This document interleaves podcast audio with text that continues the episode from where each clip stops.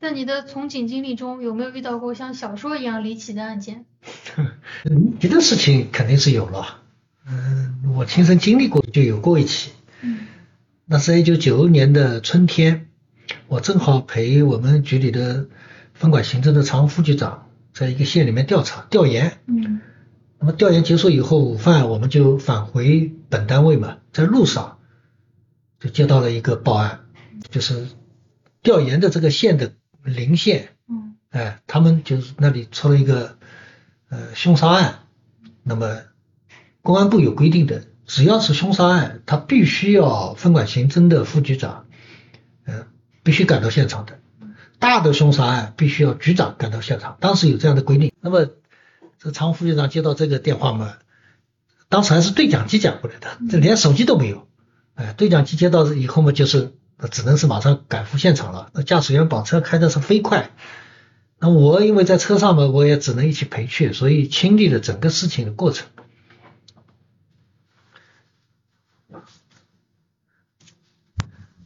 嗯，这个事情的整整个经历就是，呃，一起标准的符合呃立案的一个刑事案件，最后闹了个乌龙，因为所有的侦查工作能开展的都开展了，你比如说现场勘查啊、调查访问呀，包括提取一些痕迹物证呀，甚至连警犬都到这个发案现场了，但是几个小时以后，被害人出现了，啊，生还。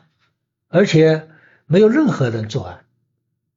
那是报案是怎么进行的呢？那么你听我从头开始讲起啊，因为当时他们县里面打电话给那个分管行政的常副局长呢，他们肯定是认为这是一起刑事案件。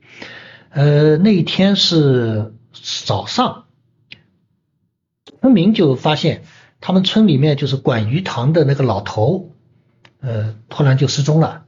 因为他们村里面就分配给他的任务就是看管鱼塘，晚上呢就是怕人来偷鱼，啊，白天呢就是喂一些饲料，反正这个分配给他的工作嘛，农活嘛。但是那天早上大概到九点钟左右，这个老头还还没出现，该喂的鱼、该干的活全没干。那么村民们当然要去找他了，一找以后进入他的那个鱼塘，就是沿鱼塘的边上的那个小屋，这种小屋呢就是很简易的，就发现里面有血迹，大量的血迹。而且，呃，老头当然是肯定不在了。那么床上的很凌乱，那么这个一下子就就就害怕了吧？你万一这个老头就死掉了嘛，对吧？然后就是打电话给公安机关，公安机关刑侦人员马上赶到现场。那么第一步不用说，肯定是勘察现场啊。同时，侦查员就是去走访村民，这个老头们平时是怎么样一个人啊？跟他平时有谁跟他交往？那反正类似的情况肯定要了解了。这是常规的侦查手段。那么从现场来看呢，确确实实是一起标准的刑事案件。因为这个农村鱼塘的看管鱼塘的小屋呢，是一个简易的，呃，应该是砖木结构的啊小屋，外面呢还是用稻草来来来铺盖的啊，四面漏风的，有一个简易的门，但这个门是简陋的呢，就任何人都能够进去了，无非就是虚掩着的意思。啊，防那种什么野狗之类的，对吧？就防人是防不住的。但这个不足大概两三个平米的这个小屋里面，满地都是血。我是进了现场了，满地都是血，而且最可疑的就是有一块九五红砖，就造房子的那种那种很普通的这个红砖，上面呢就是沾满了血，可以说是浸满了血。然后红砖上还有这人的毛发的头发，这一看就是就是这花白的头发。那么根据这个老头的年龄呢，就分析这个头发很可能是老头的，对吧？那么当然也有那种血印、血的脚印啊，沿着这个出了这个门以后呢，沿着一条土路呢，大概四五个脚印、血血脚印以后呢，就是就是没了。那么这是因为你泥地嘛，对吧？那么但是形这个脚印的形状呢，还依稀可辨的，有这么这么一趟一趟路，因为这个鱼塘呢是在村的嗯边上的。平时人人也不大到的，啊，这是一个现场勘查。那么当然提取脚印啊、什么指纹啊这种的常规手段。那么走访的侦查员得到了一个很有效的线索，就这个老头呢，大概近半年以来，啊，就是春节以前到了开春以后，大概前后有半年左右呢，跟两个形迹可疑的小青年有联系。这两个小青年呢，有村民反映知道他们是收那种铝电线的，因为农村包括呃城郊结合部啊，有专门有这种小偷，就偷电线。他们是懂一点电工知识，去偷了这个电线呢，不会自己触电身亡。当然，这种意外也可能发生啊。那么，尽可能确保安全的情况下，把这种铝电线几百米、上千米的都会偷掉，然后就放给他们。然后他们呢，就拿去到这种野外的那种所谓的工厂里面啊，土的工厂里面，把那个外面的皮线烧掉，要里面的铜芯，然后就是回收以后卖钱。所以在农村江南一带啊。这个这种偷盗了，就是很妨碍当地的生产的。那么这些人呢，就不同程度的多多少少都存在，而且往往是到农村去收购。那么这个老头呢，跟他们有交往。当然，老头平时除了看管鱼塘，他的业余时间呢，也收一些什么，比如说那种硬板纸啊，啊或者塑料瓶啊。那么当然也有一些电线了，他就堆放在自己的小屋里的，村民都知道的。那么这两个人呢，就是经常来找他，比如说哥哥。十天半个月的啊，或者一两个月就找他，就知道的。那么大家就怀疑会不会就是因为因财起意把老头杀害了，可能一言不合啊之类的啊。那么就是这两个小青年就是个重大的嫌疑人。那么当然找到这个老头的尸体，那是一个首当其冲的事情。那么怎么找呢？当时也很很多人都怀疑这个老头会不会就是被这两个小青年。杀掉以后啊，砸死以后，然后就是就近扔在这个鱼塘里面。这个鱼塘呢是比较大的，我现在回忆起来，这至少长宽长大概有五十米左右，宽有二十米左右，就很大的一个鱼塘了。那么因为是养鱼嘛，它它对这个塘水的深度有要求的啊，比如说两米或者说三米，这个我我不专业，但是这个水水池塘是很深的。那平时鱼还在还在里面养的，那这个老头一般来说我们都知道，人刚刚被杀掉，嗯，不做任何处理，扔在河里面呢。假如啊，他身上穿的衣服不是那种像羽绒服啊这种，他马上就沉下去了。那么经过河水的浸泡，人体慢慢腐烂，然后他特别是肚子里的那种气体发酵膨胀了以后，那么这个人会浮起来。但这个时间呢不一定的，要根据天气情况跟这个人的本身的情况来看。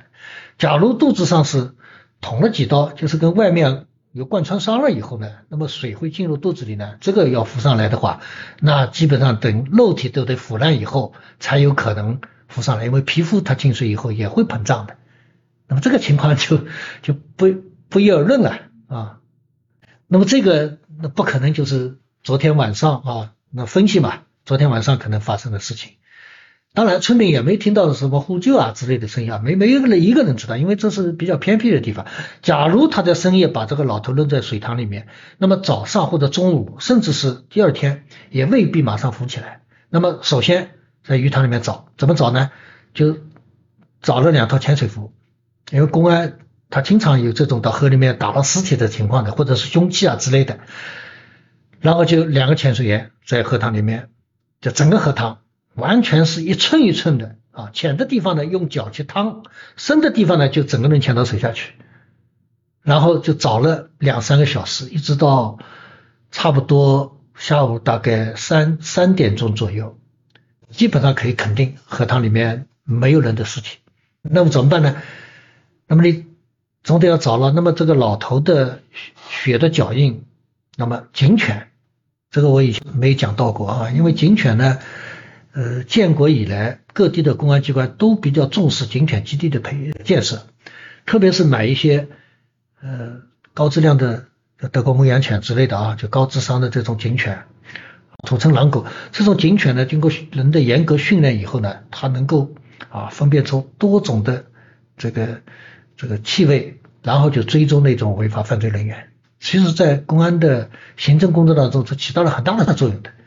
但是，这个必须要在人财物流动不是很广的前提下，而且又不是在城市里面。你假如一个商场里面，你让他去找人，那那肯定是不太现实的，对吧？人来人往。但在农村，人少，啊，然然后就是这两个呃一条警犬，就是带到现场以后呢，让他嗅了老头的鞋子。也老头身上盖的被子，那这个是肯定是老头的啊。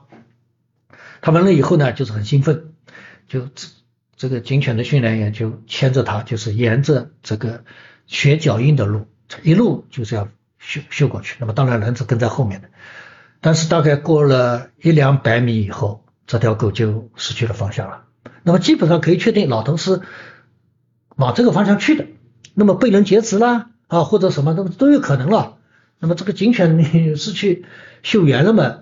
啊，这个不能叫失去嗅源，因为它这个鞋子叫嗅源，嗯，但它闻的那个味道啊，但是失去了那个跟踪的目标呢，这个是没办法的事情。那么也有人在说，就是警犬的能力大小就是看训犬员的能力大小的，等于是人跟犬其实是一致的。假如训犬的人的水平高，那么这条犬训出来水平也高啊。那么这条犬你修到一半，那只能是垂头丧气的回来了。那么怎么办呢？来都来了，那么这个训犬员就是索性把老头的鞋子呢就扔到水塘里。那个狗看到以后，马上就扑到水塘里去，去叼着那只鞋子。那这个是所以反正反应速度很快的。但是让让大家就想不到的，这个犬就上岸以后啊。马上就开始打喷嚏，就跟人一样的打喷嚏。哦，那这个训练员很很着急啊。这个警犬训练马上就给他吃了，当时我记得叫头孢利辛，当时那种消炎药。大家村民是围的已经是里三层外三层，就这个把这个池塘就就这个鱼塘就已经 全部围住了。看到公安民警怎么样使用警犬的，然后警犬打喷嚏又给他吃药，村民们是哄堂大笑啊，从来没见过还有这样的事情。那么这条狗嘛，浑身。就湿透了了，那就把它牵到向阳的地方，把给它擦干净，然后让它晒太阳。他怕它感冒以后那些麻烦了。那么好笑的是，村里面的土狗，他们的嗅觉当然也是很灵敏的，知道村里面来了这条外来的这条狼狗，那么就是感到很很惊奇了。就是有我亲眼所见，它至少有一二十条狗就都过来了，然后就是围着这条狼狗，就好像有点就狂吠。好像有点威胁他的意思，你是外来人员 是吧？外来狗，外来狗呀，然后他们好像这个有点不服气，但是没有一条狗敢上去去挑衅这条狼犬的，而且这条狼犬呢，就是蹲在那个墙根上晒太阳嘛，对吧？不叫的啊，这个犬是训练的已经是非常的符合规范了，它不会叫的，但是呢，它这个眼神跟喉咙里发出的那种低沉的这种威胁声是。这个是非常厉害的，我不要说是狗了，人看了都怕的，都不敢近前的。那尽管他有链子拴着的啊，训犬员就在他的边上，那这是一个插曲了啊。那么还说到这个老头，那么这个事情怎么办？那么当场就是开现场会，当地的县局的分管刑侦的局长跟我们市局的副局长，也包括刑侦大队长啊。行政支队长啊这些大家都在一起商量，商量来商量去，好像没有更好的办法。现在只能的啊，只能唯一的线索就是那两个收电线的小青年，就尽可能的呃找那种看见过两个小青年的，让他们描绘他们的这个嗯体貌特征啊啊，或者是一些有没有认识的朋亲戚朋友啊啊，或者说呃他们嚣张的这个点，就只能走这条路。那么当然找老头肯定还是一个重要的一个工作，但是目前的情况下，你往哪一个方向找呀？对吧？也都不知道。那么只能在整个村里面，包括邻近的一些地方，特别是以这个鱼塘为中心，比如说啊，两百米、三百米，甚至更远的路，画一个圆圈，就在这个范围内，就看看有什么新翻动的泥土啊，或者有废弃的这种仓库啊、草棚啊，就不用的这个里面会不会藏在里面？那只能是这样笨办法去找了，除此之外也没办法。那么找这个老头的生源或者我们叫私源，那肯定要动用大人的能力的。所以马上就是让村干部就召集那种农民就帮忙查找。那么这个时候，这种村民呢也积极性很高的，一一方面他们肯定也是感到很新奇吧，能够帮我们公安工作。然后就是分成十个组，分十个方向。就是你你你负责这一这个辐射面，他负责这完全就撒开去了。那么这个工作它不是马上就能见效的啊，就差不多到了傍晚的时候，差不多都要已经要开灯了。那么那么大家呢都饥肠辘辘，那么饭怎么办？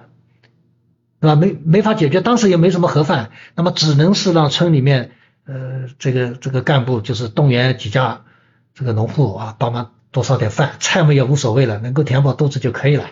当时到的刑侦人员、派出所的，包括市局的、县局的，也包括那个狼狗，那包括训犬员，都要吃饭了吧？对吧？你不然怎么办呢？那么车呢，只能是停在村外面的这个乡村公路上，离这个点呢，可能走走，我记得当时好像要走了半个多小时才能到。那么这个路都是土路了，天又慢慢黑下来了，都不方便，所以大家呢又是又累啊又沮丧，因为没没有任何这个进展。那么凶杀案呢，按照规定是必须二十四小时之内上报省公安厅的。那么他们根据案件的情况决定是不是派员来增来增援啊，或者说有什么新的指示啊之类的，那这个是规范啊。就在这个时候，奇奇怪怪的事情发生了，就是有人就看到从野外啊模模糊糊的有一个人摇摇晃晃的往那个发案发的中心这个鱼塘这里走过来，然后走到跟前，村民认识呀。这不就是那看鱼塘的老头吗？好了，所谓的尸源出现了，那你这个怎么回事情呢？对吧？人没死啊，但是他的头上确确实实都是血迹。那么马上有侦查员就就把他扶到这个小屋里，马上在这对他进行询问了，是吧？你怎么回事情？过了一段短短的几分钟，真相大白，怎么回事情呢？根本当天晚上没有两个收费电线的小青年来过，也没有其他的凶手出现。老头当天晚上就喝酒了，喝了酒以后撒酒疯，就觉得浑身不自在。然后呢，找水喝呢也没没没地方找。然后呢，就是突然发神经一样的拿这个地上的红砖，散落的红砖砸自己的头，砸头砸的来是这个满满地都是血，他好像有点不想活的意思了，就人就昏迷昏迷在地上。所以地上的血啊，就是淌了一地。但是到了后半夜呢，他又醒过来了，而且砸自己头的时候，就是这个红砖边缘不是比较毛躁嘛，这个里面就把自己的头发都砸下来，就是粘在这个红砖上，血是比较粘带点粘性的嘛。然后他他当然他也不顾了。这个小的盆子里面嘛，灯嘛也是很昏暗的，有电线有灯，我也不知道他有没有开，反正就是整个人嘛浑身不舒服，头上没有受伤是吧？就是这个时候人就是整个神志恍惚一样的就慌，就糊里糊涂的摇摇晃晃的就离开了自己小屋，往野外方向就漫无目的漫无目的的走了，然后走了很远的路，东南西北都不知道了，然后整个人就又昏倒在野外，啊，整个野外就是没人看到的，等到第二天下午。苏醒过来，那当然中间有没有醒过来我不知道啊。他觉得肚子饿了，又摇摇晃晃的，又因为他村里人嘛，他熟地形熟嘛，然后就回到自己的工棚里想找点吃的。整个过程就是这样。所以我们的所有的行政人员，当然也包括局领导，就看着他只能是呆，瞪着眼睛就发呆。好了，整个所有的呃我们的侦查工作，包括那条警犬，都是无用功。好了，我们的那个分管行政的副局长气得来是掉头就走，一言不发，掉头就走。然后当然我当然跟着他也回去了了啊。走在路上，我也跟他有过交谈，我说这这到底怎么回事？情他没有一句话对我，可以说是无言以对，只是对我摇头叹气。好了，这件事情就这样。